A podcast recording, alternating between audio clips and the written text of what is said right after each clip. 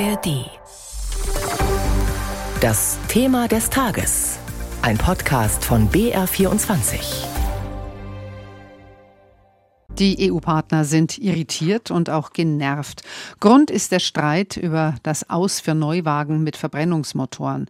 Erst hat die Bundesregierung zugestimmt, dann aber doch wieder einen Rückzieher gemacht. Denn die FDP besteht darauf, dass Verbrennungsmotoren eine Zukunft haben sollen, wenn sie mit E-Fuels betrieben werden. Das soll nun geprüft werden, so die deutsche Forderung.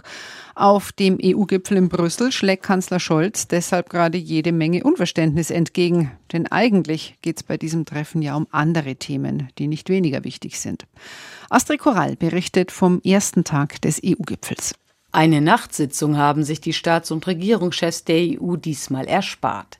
Gegen halb zehn verließen die ersten gestern Abend das Ratsgebäude, in dem sie zuvor über Themen wie die Wettbewerbsfähigkeit der EU, den Klimawandel und die Migration gesprochen haben. Und wenn auch nicht in großer Runde, so doch am Rande über das Aus für den Verbrennermotor ab 2035. Über das waren sich die Mitgliedstaaten und das Europaparlament eigentlich schon im Oktober einig, doch nun blockiert Deutschland den finalen Beschluss. Denn für Bundeskanzler Olaf Scholz gibt es eine klare Verständigung, dass die EU-Kommission eine Regelung vorschlägt, die sicherstellt, dass nach 2035 Fahrzeuge, die ausschließlich mit E-Fuels betrieben werden können, weiter zugelassen werden können. Das ist schon Konsens. Und es geht jetzt eigentlich nur noch ganz pragmatisch darum, den richtigen Weg zu finden, diese von der Kommission ja längst gegebene Zusage auch umzusetzen. In einigen Ländern stößt die deutsche Haltung auf deutliche Kritik. Der lettische und der belgische Ministerpräsident äußerten beispielsweise Unverständnis. Doch allein steht die Bundesregierung nicht mit ihrer Position. Etwa Italien und Österreich setzen sich ebenfalls für E-Fuels ein. Österreichs Bundeskanzler Karl Nehammer sprach nach dem ersten Gipfeltag davon, dass es zum, wie er ihn nennt, grünen Verbrenner sehr viel Zustimmung gab. Die kam nach seinen Angaben auch aus einem Land, das bislang Deutschlands Vorgehen kritisiert hat. Auch Frankreich unterstützt diese Position jetzt. Das ist für uns, glaube ich, ein wichtiges Signal, dass wir weiter technologie- und innovationsfreundlich bleiben. Der französische Präsident Emmanuel Macron selbst äußerte sich bei diesem Gipfel öffentlich nicht und gelöst wurde der Streit über das Verbrenner aus gestern wie erwartet auch nicht. Stattdessen laufen die Gespräche zwischen dem Verkehrsministerium in Berlin und der EU-Kommission weiter. Laut Olaf Scholz sind sie auf einem guten Weg und Kommissionspräsidentin Ursula von der Leyen erkennt Fortschritte bei den Verhandlungen. I just wanted to mention that ich möchte nur erwähnen, dass in diesem Fall Zeit von entscheidender Bedeutung ist, da dieses Vorhaben eine wichtige Säule unseres Klimapakets Fit for 55 ist. Und deshalb intensivieren wir die Gespräche und ich bin zuversichtlich, dass wir bald eine gute Lösung finden. Von der Leyen begrüßte, dass die Staats- und Regierungschefs den Plan gebilligt haben, der Ukraine in den kommenden zwölf Monaten eine Million Artilleriegeschosse zu liefern. Der Krieg spielte gestern beim Gipfel eine größere Rolle. Heute steht unter anderem ein Euro-Gipfel auf der Tagesordnung, bei dem es auch um die jüngsten Turbulenzen im Bankensektor in der Schweiz und den USA geht. Ja, und eigentlich plant die EU für mehr Stabilität ja auch eine Bankenunion, auch ein Projekt, das bisher unter anderem am Widerstand Deutschlands gescheitert ist. Aus Brüssel ist mir jetzt unser Korrespondent Stefan Überbach zugeschaltet. Guten Morgen. Schönen guten Morgen. Jetzt haben wir gehört, Bankenunion, Verbrenner aus. Auch bei der Frage der Panzerlieferungen an die Ukraine gab es ja schon Diskussionen. Ist das eine generelle Entwicklung, dass Deutschland in der EU zunehmend als Bremser gilt?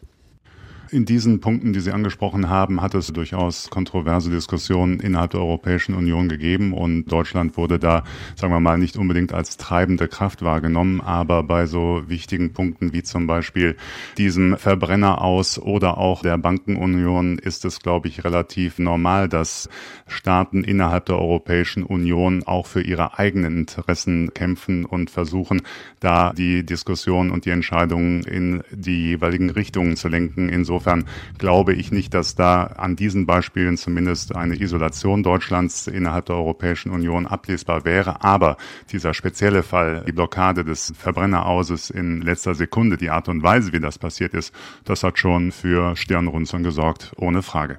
Wenn wir uns diesen Streit über das Verbrenner aus nochmal genauer anschauen, das war ja eigentlich schon entschieden. Jetzt unterstützen aber Italien und Österreich die deutsche Position zu den E-Fuels und offenbar auch Frankreich neuerdings.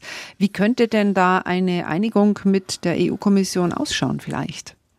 Also ich habe das Gefühl, dass beide Seiten, die Deutschen und die EU-Kommission, aneinander vorbeigeredet haben, entweder bewusst oder unbewusst.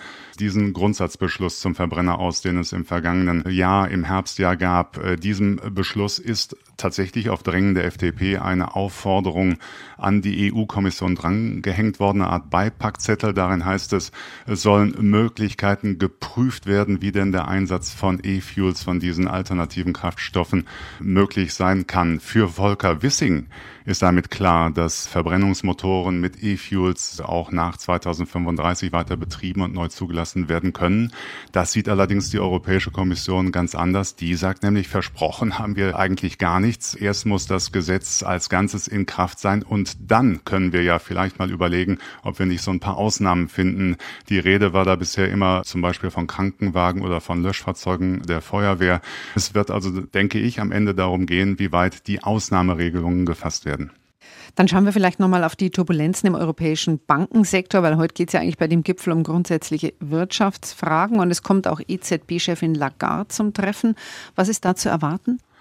Also die Themen Wirtschaft und Finanzen stehen ganz oben natürlich auf der Tagesordnung und mit der Präsidentin der Europäischen Zentralbank, mit Christine Lagarde, wird auch um die Inflation gerungen sozusagen. Also wie wird die Zinspolitik der EZB in Zukunft aussehen? Da sind die Staats- und Regierungschefs natürlich sehr daran interessiert, dass die Lebenshaltungskosten nicht weiter durch die Decke gehen, dass auch die EZB etwas tut, um die Inflation zu dämpfen. Das ist der eine Punkt. Und natürlich wird auch über die aktuelle Lage auf den Finanzmärkten gesprochen. Wir haben es ja gehört, die Bankenpleiten in den USA, dann die Übernahme der Schweizer Krisenbank Credit Suisse. Wie geht es da weiter? Wie sieht der europäische Bankensektor aus? Wie sind die europäischen Finanzinstitute aufgestellt? Wie stabil ist das Ganze? Haben die genug Eigenkapital? Vieles andere mehr. Das sind die Themen, die heute besprochen werden. Aber Beschlüsse dazu, die sind nicht zu erwarten. Sie sind auch nicht geplant. Vielen Dank. Stefan Überbach war das für uns live aus Brüssel und über den zweiten Tag des EU-Gipfels halten wir Sie natürlich immer wieder auf dem Laufenden.